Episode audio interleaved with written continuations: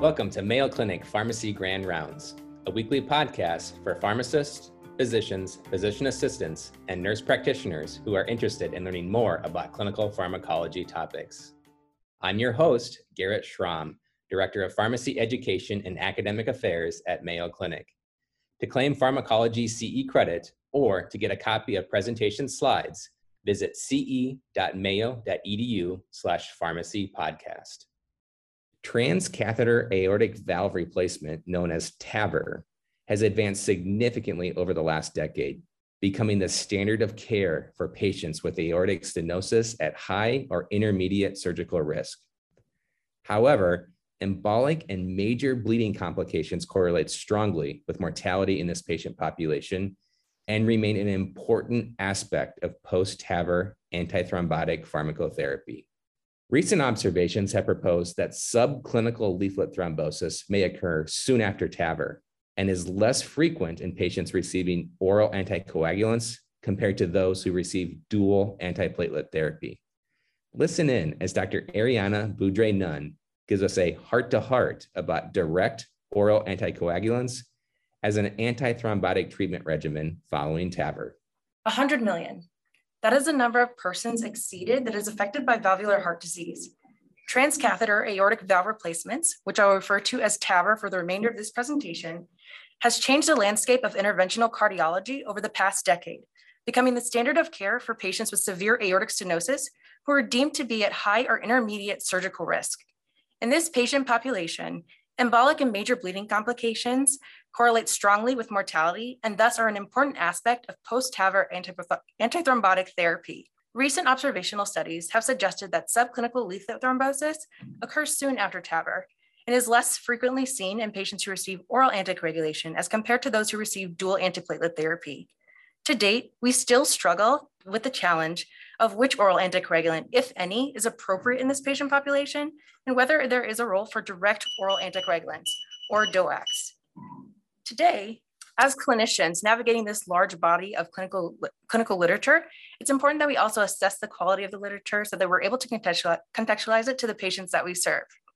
Over the next hour, it is my hope to help you understand the rationale for antithrombotic therapy following TAVR, and to be able to extract the meaningful patterns across the clinical data with antithrombotic therapy following TAVR, particularly in DOACs, so that you may be able to discern in which patient its use is most appropriate. Prior to delving into the literature, let us briefly review what a TAVR is. Recall that there are two types of valves used for replacement, a mechanical valve and a bioprosthetic valve. A TAVR is a bioprosthetic stented valve. This is an innovative and established treatment option for patients with severe aortic stenosis. In severe aortic stenosis, the aortic valve, which sits between the left ventricle and the aorta, is narrowed, making it hard for the, hump, the, hard for the heart to pump the blood to the rest of the body. In bioprosthetic, uh, similar to the procedure of a TAVR, or similar, so sorry, similar, similar to the procedure of a stent, a TAVR is minimally invasive and patients are taken to the cath lab and this process occurs through a transcatheter approach. In the sense of a TAVR, the bioprosthetic heart valve is stented or implanted into the, into the diseased aortic valves. Thus, it can also be referred to as a transcatheter aortic valve implantation. But in patients with severe aortic stenosis, how is TAVR selected as the optimal treatment option? Patients are evaluated using the Society of Thoracic Surgeons predicted risk of mortality score. This score is a validated surgical risk prediction model used in open cardiac surgery based on the database from the STS adult um, cardiac surgery database. In general, patients with a low cardiac risk have a score of less than 4%. Patients with a score of 4 to 8% are considered intermediate risk, and patients with a score of greater than 8% are considered a high risk. Considerations for the STS score are listed below, but I'd like to highlight that it includes procedure type, risk factor, demographics, and previous interventions. This score is further utilized to determine whether a patient is a candidate for a surgical aortic valve replacement, which I will refer to as surgical AVR, or a TAVR. A surgical AVR is an open heart surgery and compared to a TAVR is more invasive and usually results in longer lengths of hospital stay and recovery time. Prior to TAVR, the surgical aortic valve replacement was commonly used for a severe aortic for the treatment of severe aortic stenosis. However, there were a substantial number of patients that were deemed unsuitable for this procedure given their high surgical risk. In TAVR, we see that it is minimally invasive and compared to a surgical aortic valve replacement, has a shorter length of hospital, length of hospital stay and shorter recovery time. And thus this makes it an optimal treatment for patients with high surgical risk. Now that we've reviewed how the selection of a TAVR is taken place, let's review the timeline of the, of the emergence of the TAVR and the antithrombotic therapy. The first TAVR procedure was conducted in April of 2002, opening new horizons for the treatment of structural valve disease. In 2010, the first randomized controlled trial looking at TAVR in non-surgical patients, which these patients were deemed to be inoperable, inoperable due to their high surgical risk, was taken place. And this was the Partner B cohort study. Prior to TAVR, um, prior to the development of TAVR, patients who were deemed inoperable were treated with medical management therapy. And so as you can see here, they compared a TAVR to the standard of care therapy. And at one year, they found in TAVR patients a decreased risk of all-cause mortality and rehospitalization, but they did see an increased risk of stroke and vascular complications. Note that these patients were on DAP therapy for six months and then aspirin indefinitely. This antithrombotic strategy was selected empirically based off of expert consensus due to the similarities to the stent procedure. So this was not based off of evidence of adverse clinical outcomes in this patient population. A year later, the Partner A cohort study was reported. And this looked at a TAVR as compared to a surgical aortic valve replacement in our high risk patient populations. Again, this is high surgical risk. At one year, they found no difference in mortality, but they did see in the TAVR group, there was a decreased risk of bleeding and a decreased risk of on, new onset atrial fibrillation. However, they did see an increased risk of vascular complications. Similar to the Partner B trial, these patients received DAP therapy for six months and then aspirin indefinitely. Following the publications of these studies, the ACC-AHA recognized the success of the TAVR by incorporating it into the guidelines as a standard of care therapy in patients with severe aortic stenosis that had high surgical risk. In 2012, the CHEST guidelines on antithrombotic therapy following TAVR formally recommended DAP therapy for three to six months and then aspirin indefinitely. And this was based off of how the TAVR studies were completed. Again, this was an empiric, um, empiric therapy treatment based off of expert consensus and not based off of clinical outcomes. In the background of 2015, a few observational studies reported that subclinical leaflet thrombosis and reduced leaflet motion occurred in patients following a TAVR. They, noted, they also noted that patients who received oral anticoagulation with warfarin had a decreased incidence of subclinical leaflet thrombosis and reduced leaflet motion, but effects on clinical outcomes remained unclear. And so there was no change in the guidance of antithrombotic therapy at this time. Given the TAVR was still a major success, Inve investigators began to contemplate if the promising results that we had seen with the TAVR in our high-risk patients would also be seen in our intermediate and low-risk patients. Furthermore, the Partner 2 trial, which was conducted in 2016, looked at a TAVR as compared to a surgical aortic valve replacement in our intermediate risk patient population. At two years, they found no difference in mortality or stroke, but they did see a decreased risk of bleeding and new onset AFib in our TAVR patient population. A little different from what we had seen in the previous trials, these patients received DAP therapy for one month and then aspirin indefinitely. A few years later, in the Partner 3 trial, they looked at ta a TAVR as compared to the surgical AVR in our low risk patient group. So this is the first time we're seeing low risk patients. At one year, they saw a decreased risk in composite death, stroke, or rehospitalization. And similar to the Partner 2 trial, these patients received DAP therapy for one month and then aspirin indefinitely. Over the timeline, we can see that TAVR is a great option in our patients with severe aortic stenosis that are high surgical risk and may potentially be an option in our intermediate and low risk patients. However, in our intermediate and low risk patients, particularly in those who are younger, the surgical aortic valve replacement may still be a preferred option given that with the life expectancy of younger patients, it, there's less frequency of repairs needed with the surgical AVR as compared to the TAVR. Also note that in all of these trials, patients receive DAP therapy. So why are we even talking about or considering anticoagulation in this patient population? All foreign bodies, including prosthetic valves, when implanted into the cardiovascular system are thrombogenic. Mechanisms of prosthetic valve thrombosis include surface factors, such as incomplete, uh, incomplete endothelialization, leaflet damage or deterioration, hemostatic factors, such as a hypercoagulable state, significant tissue injury, or suboptimal anticoagulation, and hemodynamic factors such as low cardiac output or hyperviscosity. All of these are relative contributors to subclinical leaflet thrombosis. Subclinical thrombosis is characterized as a thin layer of thrombus that covers the aortic side of one or more leaflets. In patients with subclinical leaflet thrombosis, they're often asymptomatic. And so it is difficult to even know if patients have subclinical, subclinical leaflet thrombosis unless you're chronically imaging these patients. Furthermore, the true incidence of subclinical leaflet thrombosis is difficult to account for given that it's influenced by timing, intensity of screening, um, applied diagnostic criteria, and imaging um, strategies. One of the main concerns with subclinical leaflet thrombosis is its potential to contribute to prosthetic valve dysfunction, but the clinical impact and necessity for intervention in this patient population is currently unknown. What we do know is that the highest risk for thromboembolism and prosthetic valve thrombosis occurs in the first three months following TAVR. After about approximately three months, prosthetic valve endothelialization is thought to occur and the thrombotic risk reduces, decreases in this patient population to that of the general population. And that brings us to our first audience response question.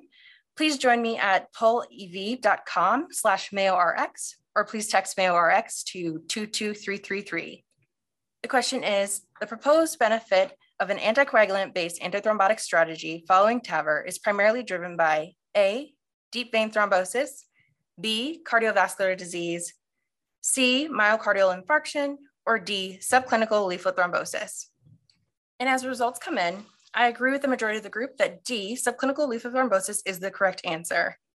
A, deep vein thrombosis is incorrect because we have not seen in the information that we presented today that deep vein thrombosis was associated with the initiating an anticoagulant strategy in this patient population. B and C are also incorrect due to the same reasons. So what is the current guidance that we have on antithrombotic therapy following TAVR? While there are various guidelines for antithrombotic therapy after a TAVR, today we will be focusing on the ACC AHA guideline. On this slide, you can see the type of therapy on the left and the panel's recommendation on the right. For antiplatelet therapy, the panel recommends a low dose aspirin, which is 75 to 100 milligrams, is reasonable in the absence of any other indication for anticoagulation.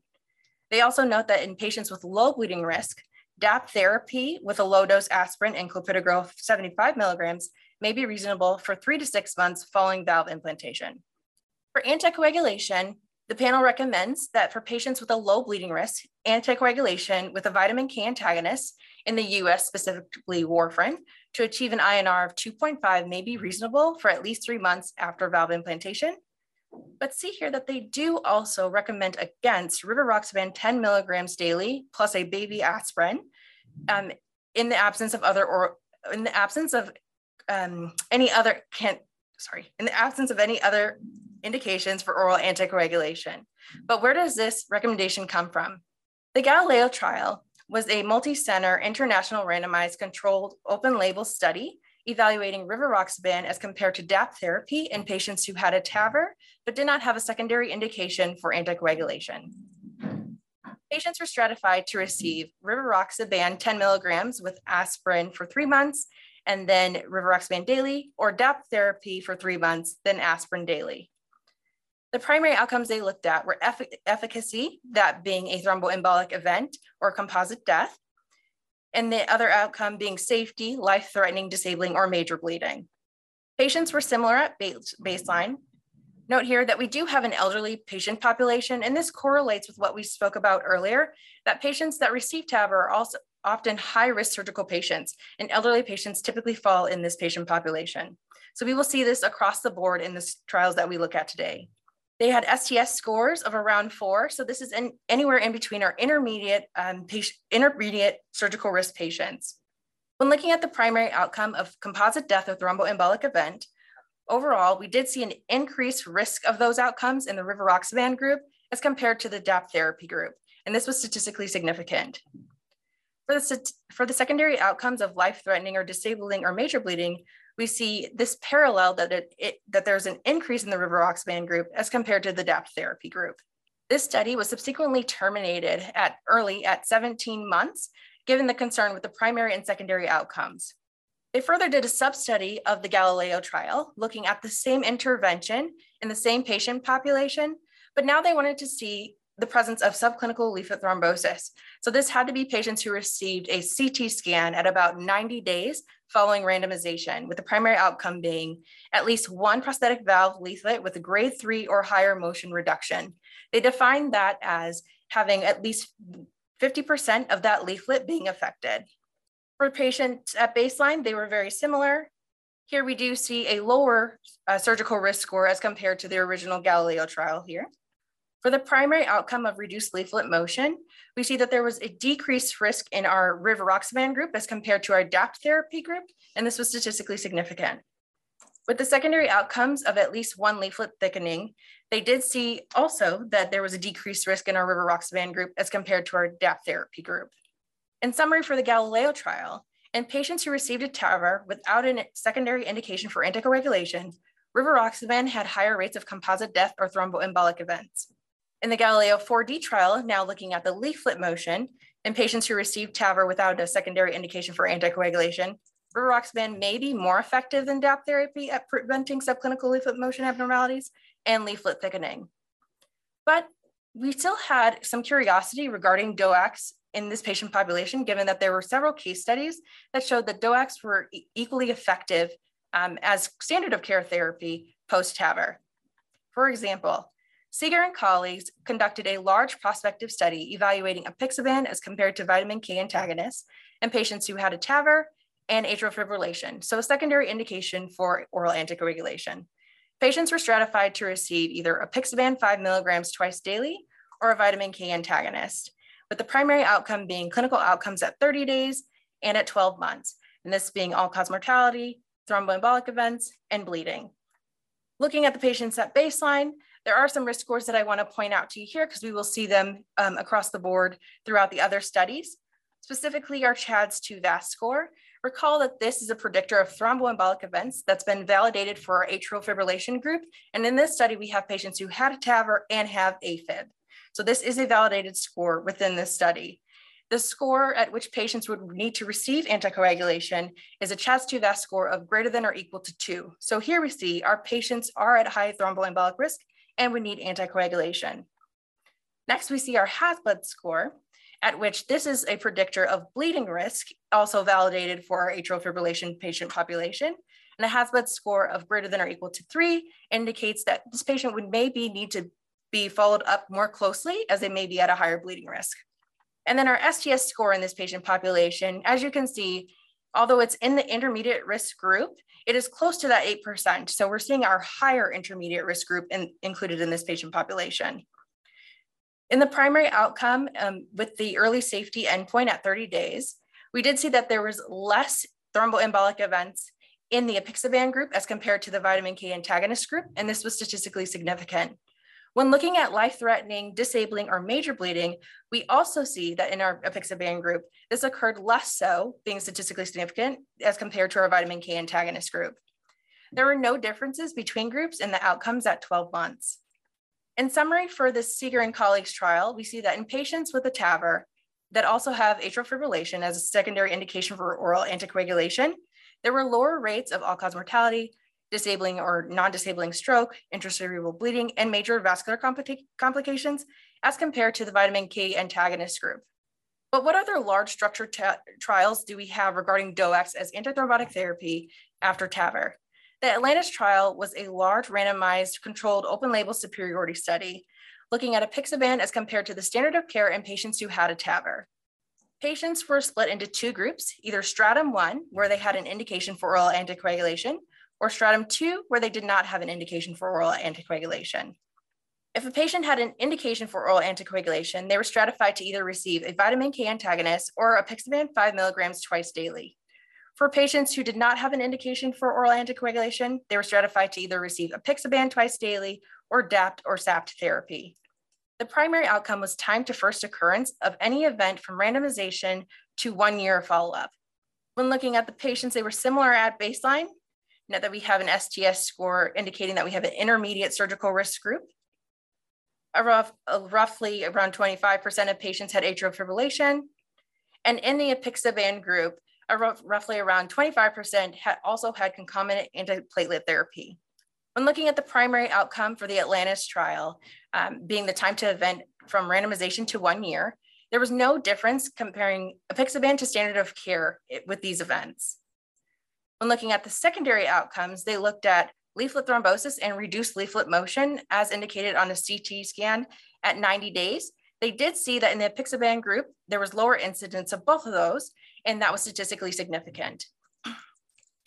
They further stratified this outcome looking at them by stratum. Stratum one, recall that that is our patients that have an indication for oral anticoagulation. You can see the percent incidence on the y-axis with the intervention on the x-axis. And we saw no difference in our patients who required anticoagulation um, with the leaflet thrombosis or reduced leaflet motion.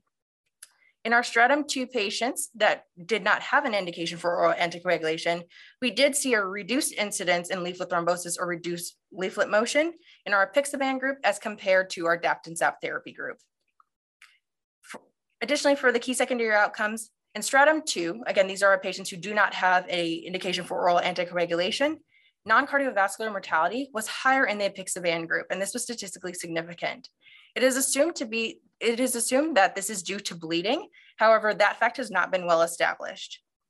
So in summary for the Atlantis trial, when patients that have a TAVR, apixaban has, is not superior to the standard of care, but we did see a lower rate of valve leaflet thrombosis as compared to antiplatelet therapy, and it may be an alternative to vitamin K antagonists for long-term oral anticoagulation. And that brings us to our second audience response question. Which of the following is true regarding DOACs compared to the standard of care antithrombotic therapy following TAVR? Is it A, DOACs are superior to the standard of care? B, DOACs may lower the incidence of lower valve leaflet thrombosis? Is it C, DOACs improve mortality outcomes? Or is it D, DOACs have shown an increase in cardiovascular mortality? And as responses are coming in, I agree with the majority of the group that B, DOACs may lower the incidence of lower valve leaflet thrombosis is correct for DOACs B, uh, for the answer A, DOACs um, are superior to the standard of care. We did not see that across the board in the Atlantis trial. For the answer C, DOACs improve mortality outcomes. We did not see that at all with the Atlantis trial as well. And for D, DOACs have shown an increase in cardiovascular mortality. We did not show an increase in mortality in this patient population with apixaban. Next, we have the Ocean TAVI trial. Recall the Atlantis trial had shown that apixaban may be an alternative for long-term oral anticoagulation in patients following a TAVR. However, the long-term efficacy and safety of that had not been yet clarified. The Ocean TAVI trial was a prospective observational cohort study, um, and it was also multi-center. So this looked at DOACs versus vitamin K antagonists with an INR goal of two to three in patients who had a TAVR with a secondary indication for anticoagulation, that being atrial fibrillation. The primary outcome was all-cause mortality, and the secondary outcomes were life-threatening or major bleeding or ischemic events. When looking at the patients at baseline, we see that again, we have a patient, we have patients that are at a high thromboembolic risk based off of their CHADS2 VAS score, a high bleeding risk based off of their HAS-BLED score, and a high surgical risk based off of their STS score. It's also important to note that the majority of these patients received concomitant single antiplatelet therapy along with their anticoagulation. For the primary outcome of all-cause mortality, we see that in patients who received DOACs, these, this event occurred less as compared to our vitamin K antagonist group, and this was statistically significant. When looking at the DOACs that these patients received, more than half of the patients received apixaban, followed by rivaroxaban, edoxaban, and dabigatran. For key secondary outcomes, there were no differences between the groups in bleeding or ischemic events. In summary, for the Ocean TAVI trial, we see that in patients who received a TAVR and have atrial fibrillation as their secondary indication for anticoagulation, DOACs may be associated with lower long-term all-cause mortality as compared to vitamin K antagonists. Similarly, the Envisage TAVI AF trial was a international multi-center randomized open label study that looked at edoxaban as compared to vitamin K antagonists with an INR goal of two to three. Similarly, the patient population was uh, patients that received a TAVR and also had atrial fibrillation. Patients were stratified to receive edoxaban 60 milligrams daily as compared to a vitamin K antagonist, with the primary outcome being efficacy with the thromboembolic, thromboembolic event or composite of death, and the safety outcome being major bleeding. In the Envisage TAVI AF trial, patients were similar at baseline. And here we have a we have patients that are at a high thromboembolic risk and they are at an intermediate surgical risk. Note that these patients, more than half of these patients also received concomitant single antiplatelet therapy with their anticoagulation. For the primary outcome of composite death or thromboembolic event, there was no difference between the edoxaban and vitamin K antagonist group. But when looking at safety of major bleeding, we did, we did see an increased risk in our edoxaban group, and that was statistically significant as compared to the vitamin K antagonist group. In summary, for the Envisage TAVI AF trial, in patients have, that have received TAVR and have atrial fibrillation, doxaban may be non-inferior to vitamin K antagonist for the composite outcome of death and thromboembolic events. However, it was associated with a high, higher risk of bleeding events.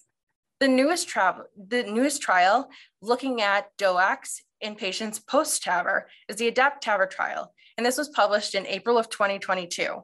This was an international multi-center randomized open label study that looked at edoxaban as compared to DAPT therapy. This looked at patients who had, received, had received a TAVR but did not have a secondary indication for anticoagulation. The primary outcome was incidence of leaflet thrombosis at six months, with secondary outcomes being cerebral thromboembolism and neurocognitive function. Patients were similar at baseline, of note, this patient population, as compared to the rest, was a low surgical risk patient population. For the primary outcome of incidence of leaflet thrombosis, as noted on a CT scan, there was no difference between the edoxaban and the DAPT therapy group.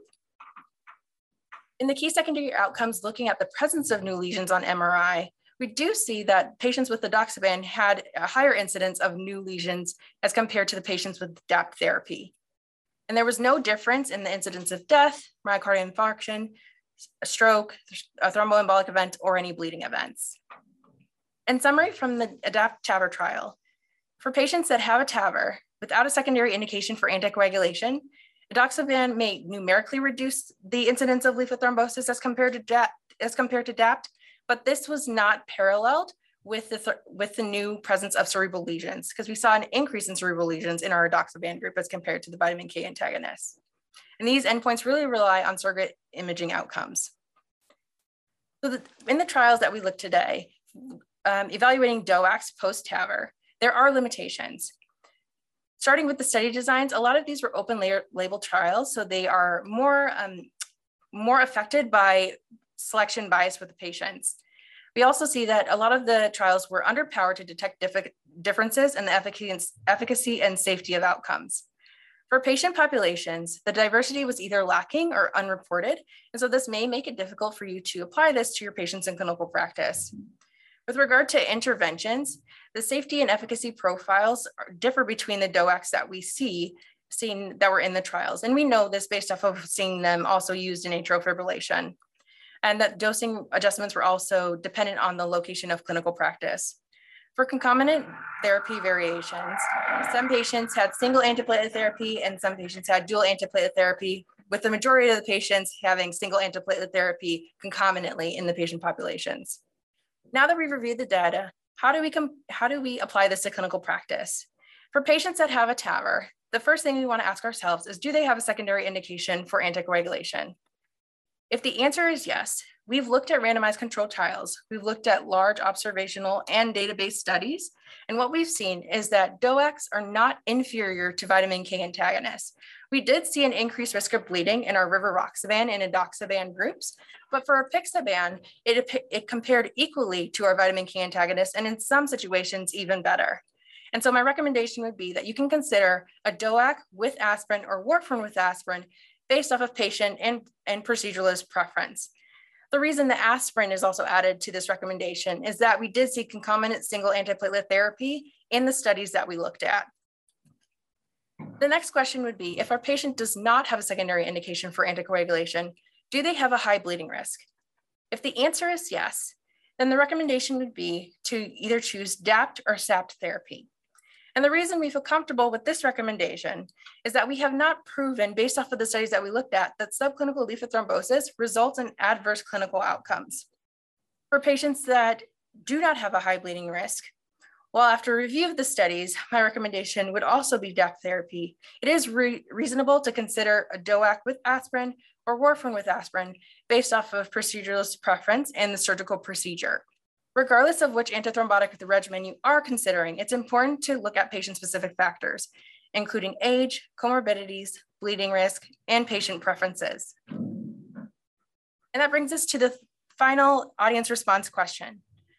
FN is a 67 year old male, status post TAVR, with a past medical history of hypertension, type 2 diabetes, atrial fibrillation, and a GI bleed three years ago.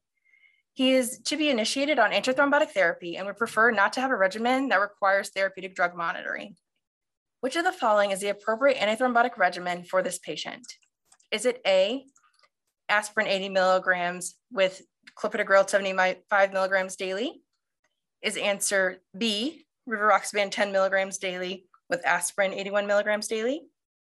Is the answer C, apixaban 5 milligrams twice daily with aspirin 81 milligrams daily or is it D, warfarin daily with a baby aspirin daily? And as responses come in, I would agree with the majority of the group that for this patient, a apixaban 5 milligrams twice daily with a baby aspirin daily would be an appropriate option. The reason why A, aspirin daily with clopidogrel daily would be an incorrect answer is that this patient had a CHA2DS2-VASc score of three and recall that in our patients that have a CHA2DS2-VASc score of greater than or equal to two, they require anticoagulation. So DAP therapy would not be a patient or appropriate in this patient. B, rivaroxaban 10 milligrams daily with aspirin 81 milligrams daily would be inappropriate um, for this patient, given that we don't have any recommendations on rivaroxaban dosing at this dosing range in our patients with atrial fibrillation. C, uh, again, the correct answer given our the trials that we've reviewed, the dosing that was used in the Atlantis trial and all those that looked at apixaban, um, this would be the appropriate option.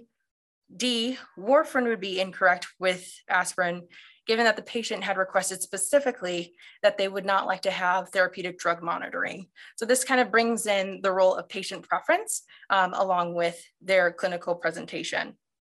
In summary, antithrombotic therapy reduces the risk of thromboembolic complications after TAVR. Further research is needed to identify the clinical significance of subclinical leaflet thrombosis in this patient population. For patients that do have an indication for anticoagulation following TAVR, DOACs are a reasonable alternative. For patients without a secondary indication for anticoagulation, DOACs may still be considered on a case-by-case -case basis following TAVR. If you enjoyed this episode and want to hear more, subscribe using iTunes or your favorite podcasting app. Thank you for listening to Mayo Clinic Pharmacy Grand Rounds. Join us weekly for more exciting clinical pharmacology topics.